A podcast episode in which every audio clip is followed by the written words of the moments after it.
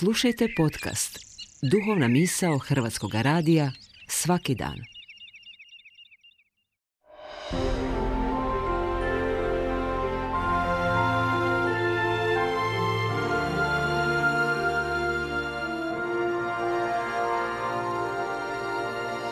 Duhovna misao. Urednica je Blaženka Jančić.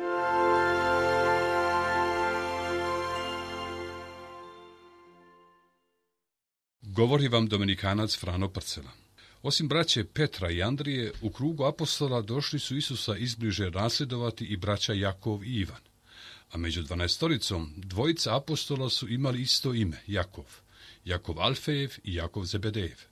Odnosno, Jakov mlađi, koji se časti skupa sa svetim Filipom 3. svibnja, i Jakov stariji, čiji blagdan crkva slavi upravo danas. Svatko od nas ima neku svoju poveznicu s imenom današnjeg sveca.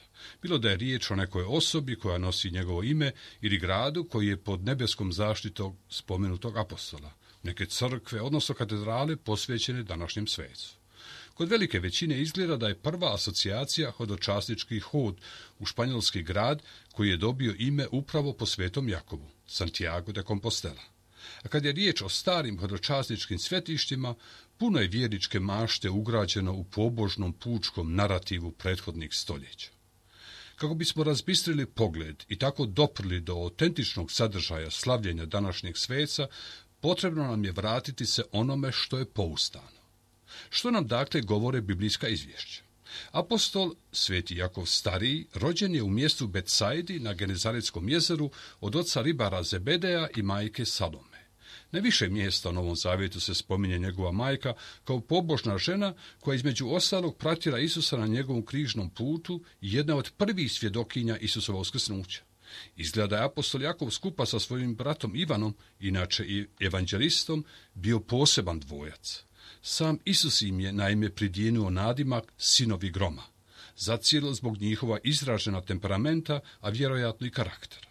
U prilog tome ide, na primjer, svetopisamski zapis prema kojemu su njih dvojica, nakon otkazivanja gostoljubivosti Isusu i njegovim učenicima u jednom selu u Samariji, predložili učitelju da se to mjesto odmah kazni.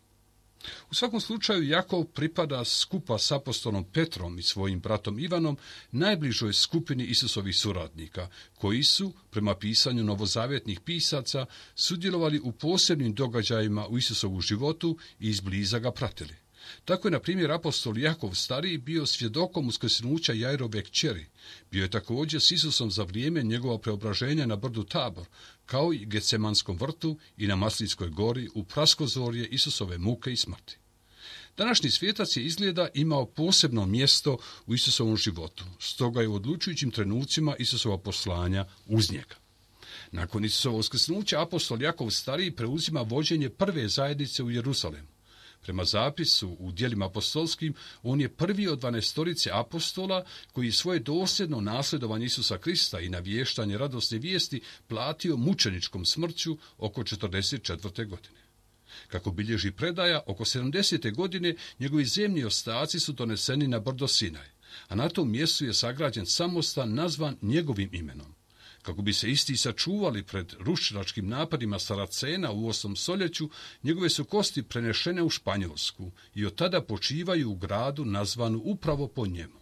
Točnije rečeno, izvjesno vrijeme njegovo zemno počivalište bilo zaboravljeno, zapušteno i nestalo, ne samo iz praktičnog vjerničkog sjećanja, dok se na čudesan način nije pokazalo jednom pustinjaku i to na takozvanom polju zvijezda, što se u lokalnom jeziku naziva kompostela.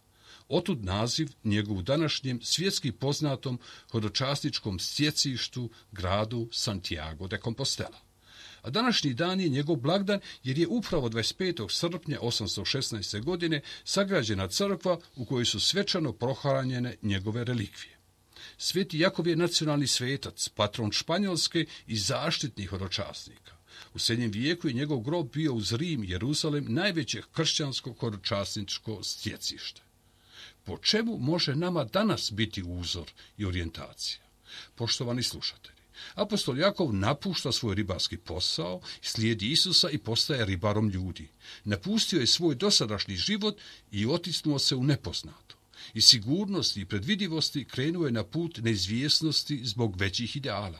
Nije samo pošao na neki novi fizički put, nego je želio više promjenu svoga života. A s promjenom svakodnevne utabane staze otisnuo se i na unutarnje obraćenje. Čak što više, za svetog Jakova je njegov obrat i obraćenje bilo tek početak novog života, kao trajni, a ponekad i burni hod. Stoga je mnogima njegovo životno horočašće ko obzorima novog jutra životna inspiracija, pa čak i sam fizički horočasnički hod duhovna obnova. Sveti Jakov se nije samo odazvao Isusovu pozivu, nego se odlučio i promijeniti, ne samo svojim snagama.